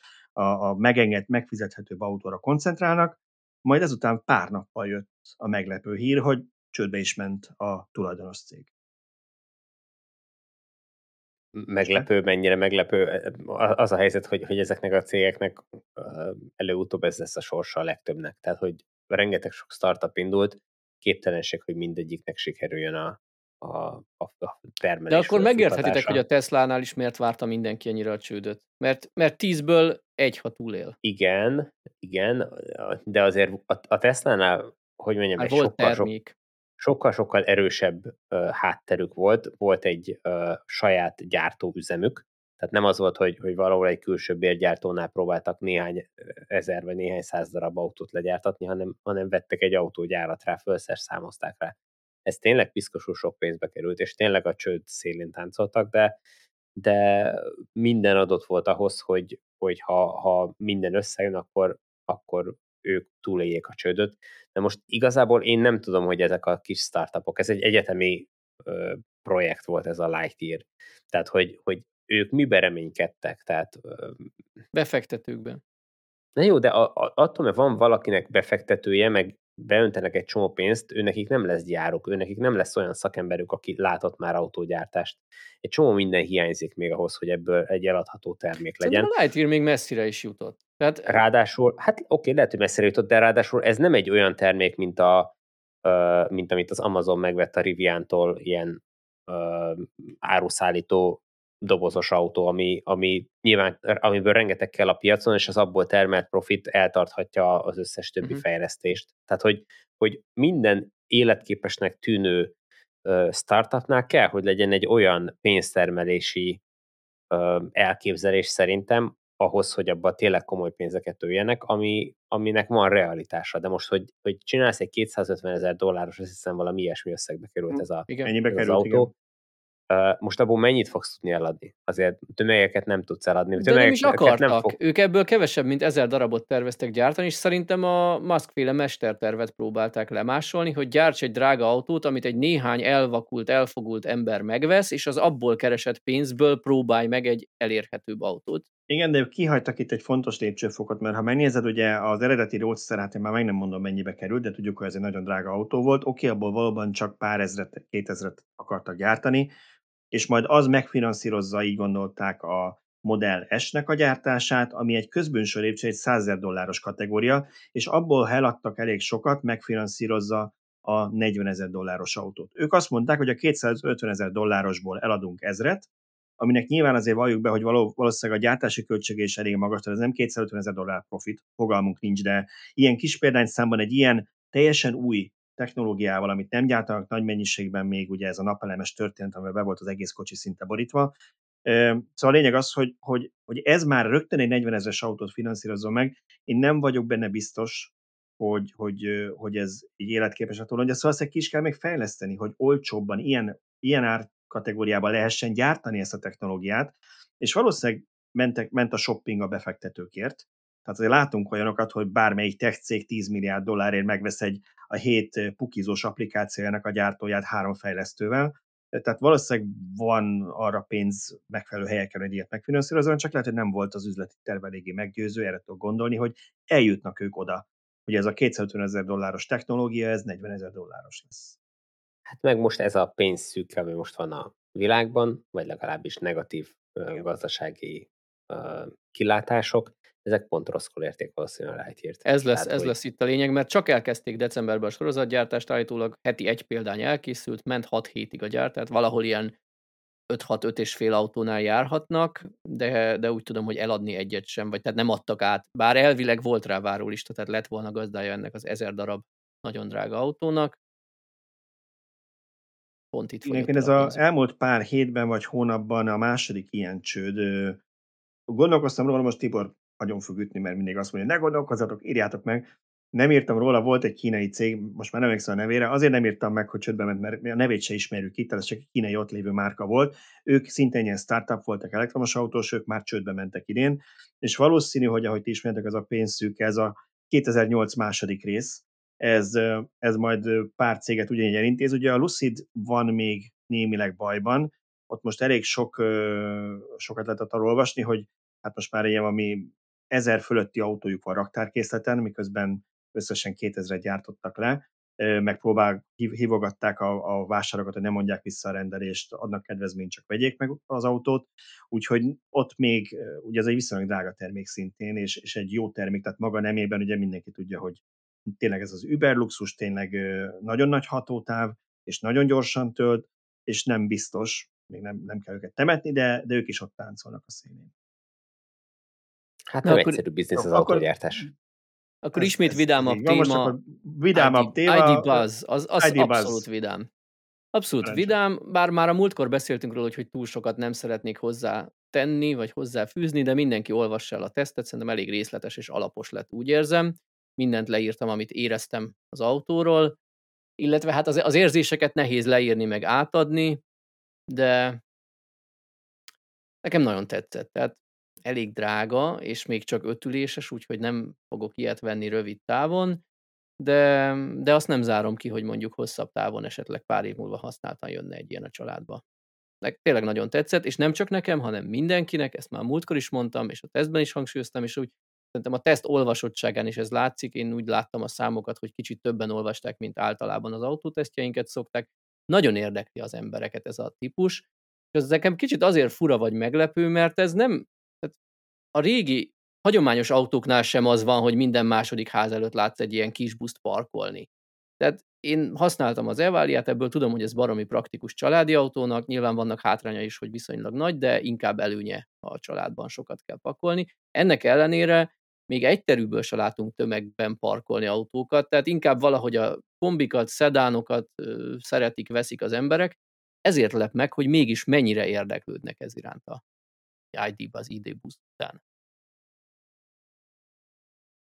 Hát igen, nekem ezzel az a bajom, hogy ha már arról beszéltünk, hogy meg kell találni a módját, hogy olcsóbbá tegyék az elektromos autó gyártásai technológiáknak, hogy az ID.Buzz szerintem egy marha jó ötlet, és nagyon jó pofán néz ki, tudjátok, hogy én vagyok a nem fehér autók híve, tehát hogy ne fehér-fekete, én simán bevállalnék egy ilyen hobbi szint, hogy valami kettős fényezés, meg így kicsit játékosabb belül is, kívül is, ezzel sem bajom nem lenne. És biztos vagyok benne, hogy ilyen csapatszállító, családszállító csomó embernek azért tetszik ez, amit mondasz, mert pont azzal küzdenek, mint te, hogy ha már bepakoltam a 3 gyereket, akkor hova fér a csomag, meg hova fér a nagymama.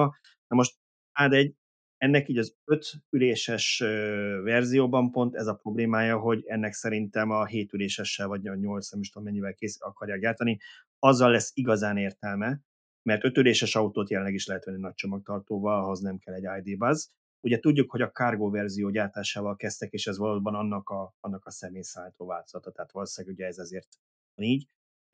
Az egyik probléma, a másik az ára, tehát hogy ezt ilyen mennyi 28? 28 és 36 között van, körülbelül attól függ, hogy mennyire szerelett. Tehát azért most mondhatnánk a BMW-ket és Mercedes-eket, meg akár Teslát, ami ennyibe kerül, azért ez nagyon sok pénz egy ilyen családi csapatszállítóért.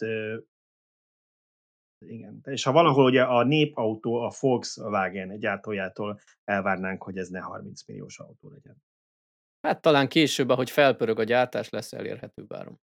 Az a helyzet, hogy amíg keveset gyártanak, és amíg ennyi embernek tetszik, addig, és hajlandók ennyit kifizetni érte, tehát van egy olyan kör, amelyik hajlandó ezt megfizetni, akkor nem lesz olcsóbb. És egyébként veszik nálunk, igen, ugye eddig... ez Magyarországról nagyon drága. Pont most, hogy volt ez a norvég hatótávteszt, amiről írtam, bár erről most nem terveztünk beszélni, de tök érdekes cikk, olvassátok el. Ennek kapcsán egy norvég villanyautós oldalt böngésztem, és pont ott volt egy hír, hogy valami céges flottába 60 darab ID.Buzz kargót vettek. Tehát van, ahol ezt meg. Igen, a hivatalos kommunikáció próbálom keresni, igen, hogy tavaly szeptemberben mondták azt, hogy 12.500 előrendelésük volt, és ebből a fele volt a kargóra, fele meg a személyszállítóra, ami persze én tudom, hogy ezt a PR department úgy adta közre, hogy hát uram Isten, azért ugye mindannyian hallottunk már ennél kicsit nagyobb nagyságrendekkel, nagyobb számokról, és nyilván ez ár miatt van. Tehát Norvégia egy elég tehetős ország, és az elektromobilitásban élen járnak, és ott már szerintem igazából senki nem akar, ha teheti. Hagyományosat venni, azt látjuk a számokon, ott biztos vagy benne, hogy azért fognak ebből vásárolni, de azért én azt nem tartom valószínűleg, hogy ezzel a Volkswagen valami hatalmas eladási rekordokat. Nem valószínű, és valószínűleg nem is céljuk. Ja. Jó lenne. Tehát jó lenne, hogyha lennének ilyen autók elérhető árban, de hát még nem tartunk ott. Na, de talán... a Peugeot. Talán a Peugeot a következő márka ezt elhozza. Ugye szoktak itt nagyon hangzatos PR közlemények lenni az autógyártók részéről, ahogy ezt előbb mondtam, ezt mindig igyekszünk nektek azért úgy átadni ezeket a híreket, hogy reálisan kezeljük. A Peugeotnál viszont hát az érdekesség van, hogy miközben, és erről már egyszer beszéltem, hogy miközben a Stellantis vezetője folyamatosan a hattyú halálát adja elő a nagy színpadon azzal kapcsolatban, hogy minden autógyártót bele fog pusztulni ebbe az elektromos átállásba, és ez a hülye EU. Közben a Stellantis márkái egyre másra hozzák ki az elektromos modelleket, és egyre agresszívabb terveket raknak le az asztalra. Például a Peugeotnál ez a E-Lion elektromos oroszlán terv, ami röviden arról szól, hogy 2025-ig, és ez most már nem sci-fi, mert 2 év, minden egyes modelljükből lesz elektromos verzió is, jó? Ez eddig még nem egy nagy truváj, mert azért ez ma már valamilyen szinten majd, hogy nem alapra kell, hogy legyen, de ők 2030-ban be akarják fejezni Európában, vagy 2030-ra a belső égésű motoros autók gyártását, és csak elektromosot akarnak árulni. Ami nincs messze. Hát és az a helyzet, hogy ez nagyon összeillik azzal, amit mi már hosszú ideje mondunk, hogy ez a 2035, ez egy üzenet. Viszont a valós átállás ennél sokkal hamarabb fog megtörténni. Mert hogyha már most a Peugeot azt tervezi, hogy 2030-ig hajlandó egyáltalán csak gyártani belső égésű motoros autót, akkor az azt jelenti, hogy a 2028-ban már marginálisan kicsi kell legyen a belső égésű motoros járműveknek az aránya, hiszen hogyha sokkal tovább húzzák az utolsó pillanatban, kinek fogják eladni az utolsó darabokat? Tehát, hogy ez igen, nem... Tehát senki nem akar, ez a csapajt orba vágja majd, úgyhogy... Visszautalnék az adás elejé kommentelőnk által felvetett kérdés, hogy 33-34-ben várható-e egy felfutása a hagyományos autóknak? Ezt kitől venni. Tehát itt van ez a Peugeot bejelentés, hasonlókat láttunk már más országokból, vagy Norvégiából tudjuk a Hyundai. Volkswagen még dísz idejében én a 32-t mondott talán Európára, ugye? Valószínűleg hát a gyártók többsége nem fogja a 35-öt kívánni. Igen, már egyre több gyártó mondja azt, meg egyre több ország is mondja azt, hogy nekik nem kell 35. És ugye a Fordnál ugye ezt láttuk szintén, a Ford szerintem talán 30-at jelentett szintén be. Volvónál is valami hasonló van. Igen. Jaguar, hát, Land Rover, jó, nekik meg is kell élni a 2030-at, de igen, ők is 2030-at céloztak. Nem, én itt azt hoznám még, hogy néhány adással ezelőtt elemeztük a norvég piacot, ahol azt mondtuk, hogy ilyen durván 6-7 évvel van Nyugat-Európa elmaradva villanyautó arányban Norvégiától, és Norvégiában ez már nem science fiction meg jövő. 2020-ban a Hyundai úgy döntött, hogy már hagyományos autót nem árul, csak plug-in hibridet és elektromost, és idén január 1-től a plug-in hibridet is kivezették, már kizárólag elektromos Hyundaiokat lehet kapni Norvégiában.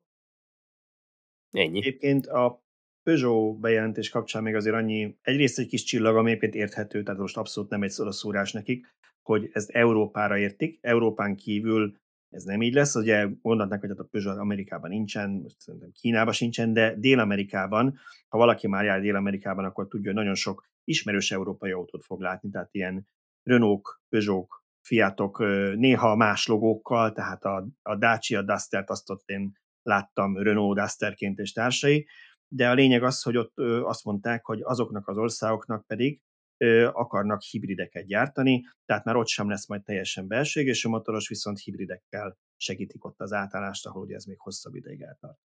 Na most, ami még érdekes volt egyébként ebben az előadásban, hogy a sajtóközlemény mellett volt erre egy külön prezentációk is, amit megnéztem, és ott arról is beszéltek, hogy mennyire szeretnék az újrahasznosított anyagoknak az arányát megnövelni az autógyártásban, hogy először 25, aztán 70%-ra akarják növelni, és arra is oda akarnak figyelni, hogy ha az autódat már úgy meguntad, mert mondjuk, nem tudom én, elkoptak belőle a műszerfeledtség, vagy vettél egy használt autót, és már karcos, meg ilyen-olyan, akkor a műszerfal, meg a utastér különböző elemeit te akár otthon lecserélhess majd. Tudom, Tibor mosolyog, mert ezek ilyen jól hangzott tervek, és 10 év múlva majd azt látjuk, hogy ez nem valósult meg.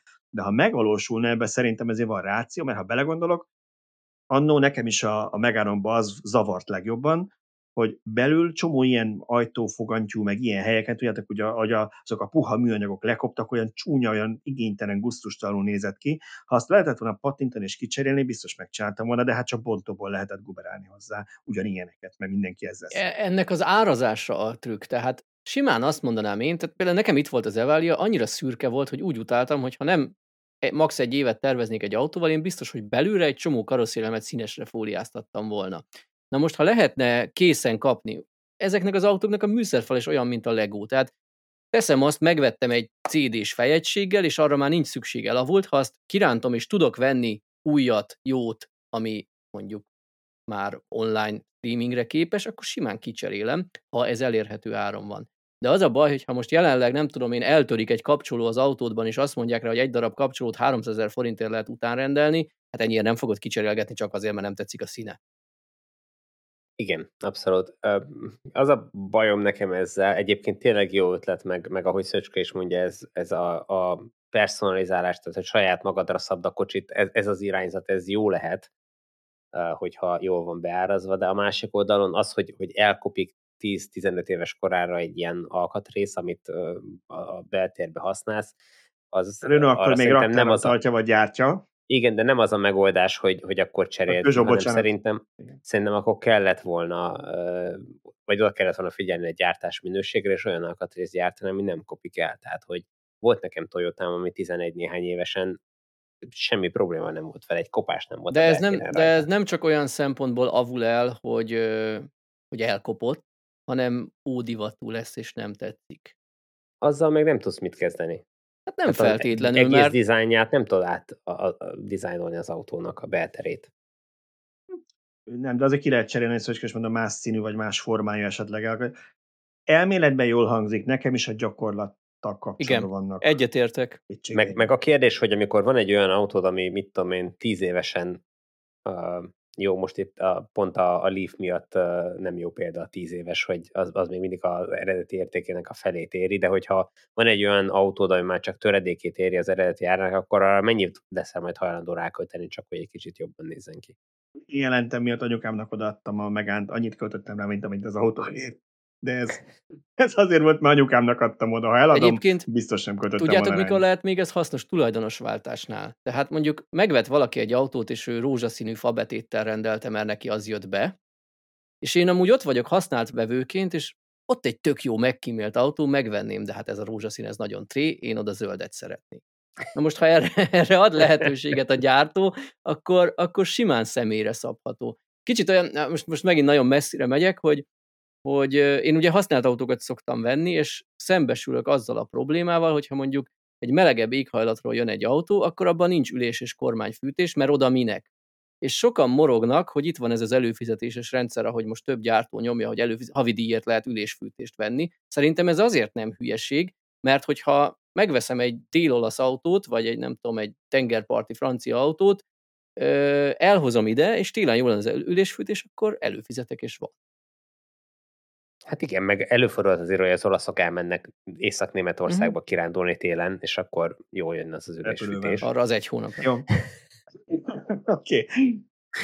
Térjünk át az árháborús témáinkra, és az összefűtném a három gyártóról született két cikket. Ugye a Tesla-nak az árcsökkentésére azt tudjuk, hogy Kínában már január elején reagálta az X-Peng, most viszont a nyugati gyártóktól is valami fajta reakciók érkeztek. Az első a Fordtól volt, a Ford úgy döntött, hogy a Mustang Mach-nak egyelőre Amerikában, azt nem tudom, hogy globálisan mennyire lesz ez igaz, de Amerikában jelentősen csökkenti az árát $4500, hogy ezzel legyen versenyképesebb az autó, és azt is bejelentették, hogy szeretnék megnövelni a gyártási mennyiséget, úgyhogy jóval többet akarnak gyártani, hogy ebben is versenyképesek legyenek. Ugye nem biztos, hogy ott azért fogy abból csak 40,000, mert 40,000-re volt eddig igény, lehet, hogy nem is tudtak többet gyártani. Ebben nekem fontos mozzanat volt ebben a hírben, hogy beismerték, hogy bizonyos modelleket veszteséggel fognak értékesíteni. És ez egyrészt egy komoly beismerést, másrészt szerintem nagy baj, harmadrészt viszont pozitív, hogy ennek ellenére belátták, hogy lehet, hogy valójában nem sokat fognak buktával adni, mert mondjuk az alapmodellen lenne bukta, amit amúgy se vesz meg senki, de mégis belátták, hogy akár veszteség árán is növelniük kell a darabszámot, és abban bíznak, hogy ha növelik a darabszámot, akkor olcsóbbá válik egy darab legyártási költsége, és már meg is fog szűnni középtávon ez a veszteség. De most azt mondják, hogy jelenleg 78,000 a gyártási kapacitás, de ugye ez a globális, hogy a Mexikóban készül az autó, ezt gondolom, hogy ez Európába is, ebből hoznak meg Amerikába is, tehát ha Amerikába elmentünk 40,000 tavaly, akkor 38,000 maradt mindenki másnak a világon, és ezt szeretnék 130,000-re növelni. Ami önmagához képest nagy előrelépés, de mondjuk a Tesla darabszámaihoz képest elég aprócska, holott ők ezt egy Model Y konkurensnek szánják határozottan, amennyire tudom. Igen. Itt az alapprobléma az, hogy nagyon kis példányba gyártják, és az egyrészt a fejlesztősi költség is nagyon kis példányszámon kell szétterüljön, másrészt meg nyilván nem lehet tényleg a darabszám függvénye az, hogy miből kerül egy autó egyébként is a gyártásba. Tehát meg a logisztikai költség. Egy helyről szállítani mindenhová, oda meg oda szállítani az alkatrészeket. Igen. A Tesla példáján látjuk, akkor tudtak olcsóbbak lenni, amikor kontinensenként lett egy gyáruk. Igen. Egyébként igen, sajnos ez tényleg ennek az autónak ez a legnagyobb hátránya a Ford Mustang Mach-nak, ugye az ára. Ugye most a héten jelent meg ez a piaci körképünk, hogy állunk az árakkal, és hát a Mustangnál én megdöbbentem, mert én már régóta nem néztem. Ugye amikor megjelent, és Tiborral elmentünk az első példányokat úgy megnézni, akkor nyilván annól is megnéztem az árát. Tehát lemaradtam egy-két áremelésről, azt hiszem, mert én megdöbbentem, hogy 28 milliónál kezdődik az autó jelenleg itthon, és azt hiszem 30... valameddig 37-ig, meg a sportháza talán GT. Igen. Úgyhogy azért az tényleg nagyon az sok. A baj, hogy ezt egy nagyon jó autónak szánta a Ford, és mindent beleraktak, minden tudást, technikát, mindent, és jó autó is lett, csak ennek megfelelően a kis darabszámmal együtt elszállt így az ára. De Amerikában ez talán nem annyira drága autó, nem? Hát olcsóbb, mint a Model Y, ebben a cikkben elhangzott, vagy leírtam az árát, tehát az induló ára, az a Model Y induló ára alatt van jelentősen, ilyen $6,000-8,000. Jobban felszerelve viszont már nyilván eléri, vagy fölé kerül a Tesla árának, de a lényeg az, hogy tartják a versenyt, és nem extrém drága. Igen, tehát Magyarországon meg sokkal-sokkal drágább, mint szinte bármi más. Vélhetően ez van benne, hogy Mexikóból kell ide szállítani. Igen, ennyi jut ide erre a piacra. Igen. Na most másik két gyártó is reagált, a Volkswagen és a Renault. A Volkswagen gyakorlatilag azt mondta, hogy, és akkor idézek a vezérigazgatót, Oliver Blumétól, végiggondolt árstratégiájuk van, és nekik fontos a kiszámíthatóság, úgyhogy azt mondta, hogy bár ők valóban a villanyautózás egyik vezetőereje kívánnak lenni, zárójelet páran megjegyezték, hogy Dísz még arról beszélt, hogy a vezető villanyautógyártó akarnak lenni, ők most már az egyikről beszéltek. Az egyik ez már kötözködő olvasóink vannak. Igen, szóval, hogy egyik vezető ereje akarnak lenni, de ezt csak nyereséges növekedéssel tudják elképzelni. Ami visszatérve arra, amit Szöcske mondott, egy indirekt beismerés annak, hogyha ezekből az árakból ők engednének, akkor valószínűleg ezek a modellek nem lennének nyereségesek. Én ezt így fordítottam le magamnak. Hát lehet így is, de ez meg azt mondta, ezzel szerintem inkább csak a befektetőknek üzentek, hogy ők nem fognak feladni a profitból semmit. A Renault meg azt mondta, hogy ők azt kritizálták, hogy hát, hogyha te 10%-kal csökkented egy autódnak az árát, azzal kárt okozol a meglévő ügyfeleidnek, hiszen a használt piacon is csökken az autók értéke. Ők viszont inkább a stabilitásra tesznek, de azt hozzátették, hogy várható, hogy a villanyautók árai nyomás alá kerülnek a Tesla lépése miatt. Tehát én ezt úgy értelmeztem, hogy ők kivárnak, nem fognak hirtelen árat csökkenteni, de nézik, hogy hogy alakul a piac. Igen, ez lehet a valószínű, hogy a Volkswagen arra számít, hogy azt a mennyiséget, amit le tudnak gyártani, ezeken az árakon is el fogják tudni adni, tehát nincs értelme csökkentsek most, hogy csak azért, hogy saját profitjukba vágjanak, az nem kell. A Renault pedig kivár, hogy ha szükség lesz rá, akkor valószínű van honnan csökkenteni, de ha nem muszáj, akkor inkább megtartják a profitot saját maguknak. Meglátjuk. De azt látjuk a Volkswagennél is, hogy ilyen 1-1,5 éves várakozási idők vannak. Tehát most, ha az a 18 hónap 12-re csökkent, mert páran a sor végéről lekopnak, ők idén még gyakorlatilag már előre minden autót eladtak, amit le tudnak gyártani. Tehát ilyen szempontból logikus, hogy akkor miért csökkentsen az áron, majd lehet, hogy csak őre, ha még kellenek neki ügyfelek, tehát amíg korlátos a gyártási darabszám, addig nem fognak, ami nekem ebben az a kockázat, hogy nem fognak-e kínai gyártók beugrani ezekre az üres helyekre árban. Mert engem kicsit sok volt. De várjál, megint a norvég cikkemet tudom példaként hozni. Minden éven tesztelik télen és nyáron újonnan a piacra lépő elektromos autók hatótávját, a Norvég Villanyautó Egyesület, vagy valami ilyesmi áll mögöttük, és az idén tesztelt 29 autóból 12 ki. Azért az elég durva. Modellekkel megjelentek, tehát hogy csomót írtunk erre az elmúlt évben, de azt még nem láttad, vagy nem láttuk, hogy gyártás, vagy inkább azt mondom, hogy eladási darabszámban a mérhető küszöböt átlépték volna. Még egyáltalán nem. Úgyhogy kíváncsian várjuk szerintem idén a fejleményeket, hogy hogy alakulnak az eladásaik Európában. Oké, teljesen más témát hagytunk a végére, erről csak egy kicsit beszéljünk, mert szerintem ez most kurrens még így főleg a következő hét az elég hidegnek ígérkezik, tehát az előtt. Az ugye mindenki tapasztalta, hogy a november-decemberben még a januári sokkal melegebb volt, mint arra számítani lehetett, és valószínűleg nem csak mi láttuk azt, hogy spóroltunk a számlákon. Laci írt egy cikket, ami arról szól, hogy van egy olyan cég, aki ilyen okos termosztátokat árul, és hogy ezek az okos termosztátok az anyahajónak vissza is jelentenek, mindent el lehet kérdezni, tehát ők kapják a információkat, és nekik elég konkrét számaik vannak arról, hogy mennyit spóroltak, vagy mennyivel fűtenek kevésbé az európai ügyfeleik, és azt látták, próbálok egy pár konkrét számot mondani.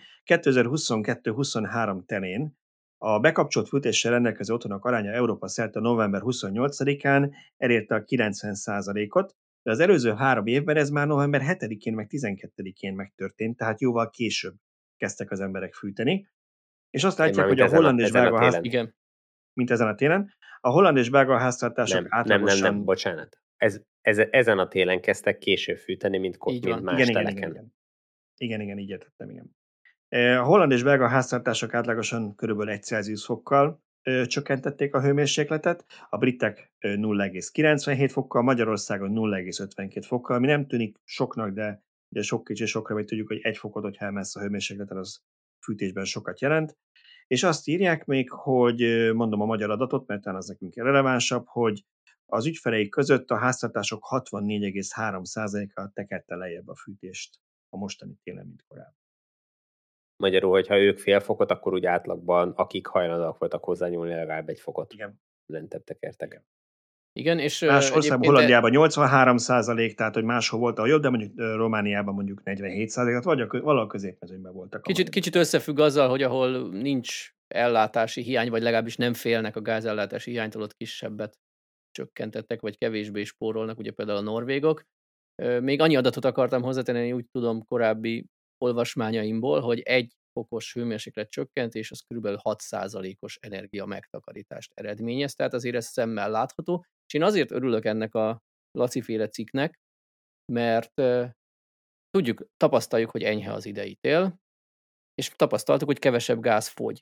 De azt nem tudtam összerakni, hogy mennyire a fogyasztók, családok tudatossága miatt csökken a gázfogyasztás, vagy csak az enyhe télnek köszönhető. Na most, ha látjuk, hogy fél 1 fokkal lentebb tekerik a termosztátot, akkor az egy hideg télen is jelentene mondjuk egy 3-6%-os megtakarítást. Igen, igen, abszolút. Mondjuk itt én még arra lettem volna kíváncsi, azt hiszem nem volt benne a cikkben, hogy hány fokra tekerték le. Tehát mert most azt mondjuk, hogy a norvégok, mit tudom én, többel tekerték le. Ja, lehet, hogy ők már 17-ből engedtek.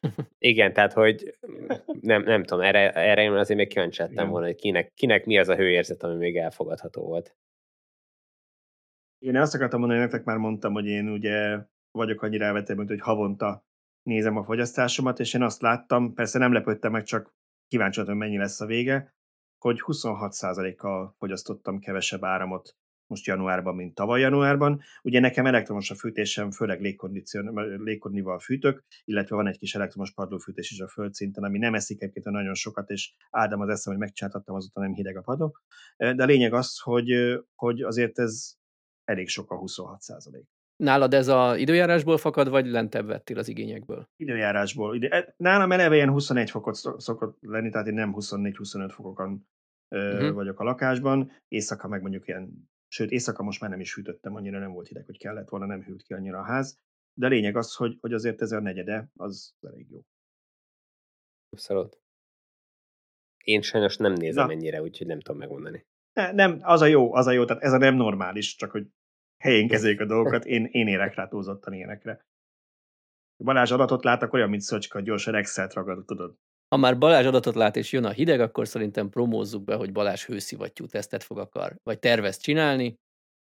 Annyira promózzuk be, hogy még nem 100%, hogy mikor és hogyan valósul meg, de megvan rá megvannak rá a jelöltek meg az autók, de valóban van egy olyan tervünk, hogy most a következő héten a nagy hidegekben megnézzük, hogy két autótípusnál a hőszivattyú és hőszivattyú nélküli modellek mennyi elektromos áramot fogyasztanak az autók felfűtéséhez, úgyhogy és ez nagyon fontos szerintem, mert ez egy gyakori visszatérő kérdés, hogy érdemes-e a hőszivattyúért felárat fizetni egy adott típusnál? Hát kövessétek a villanyautósok.hu-t, és hamarosan kiderül. És ha már promózunk, akkor promózzuk be azt is, hogy Balázs meg István fognak készíteni egy interjút egy nagyon fontos holland szakemberrel, akitől azt fogjuk megkérdezni, vagy azt fogják megkérdezni, hogy hogy hozták össze a holland szolgáltatóknál azt, hogy működik a roaming, amiről korábban beszéltünk, és mi úgy vágyunk rá itt Magyarországon, hogy egymással hajlandóak legyenek roamingolni a szolgáltatók. Megnézzük, hát ha lehet belőle tanulni. Na hát szerintem akkor ennyi promó elég volt, ne lőjünk le mindent. Vannak még itt tervek, amiket itt egymás között már megosztottunk, majd kiderül, hogy mi valósul meg vele, de vannak ennél kicsit extrémebb tesztjeink is, amik készülnek, szóval legalábbis levezetendő távolságban mindenképpen. Úgyhogy ezekről majd talán jövő héten kicsit többet tudunk mondani. Szerintem most akkor egyelőre ennyi volt erre a hétre a Villanyóra. Ne aggódjatok, most meg volt a 1,5 óra, úgyhogy remélem senkinek nincsen hiányérzete, és találkozunk jövő héten a 164. adásban. Sziasztok! Sziasztok! Sziasztok!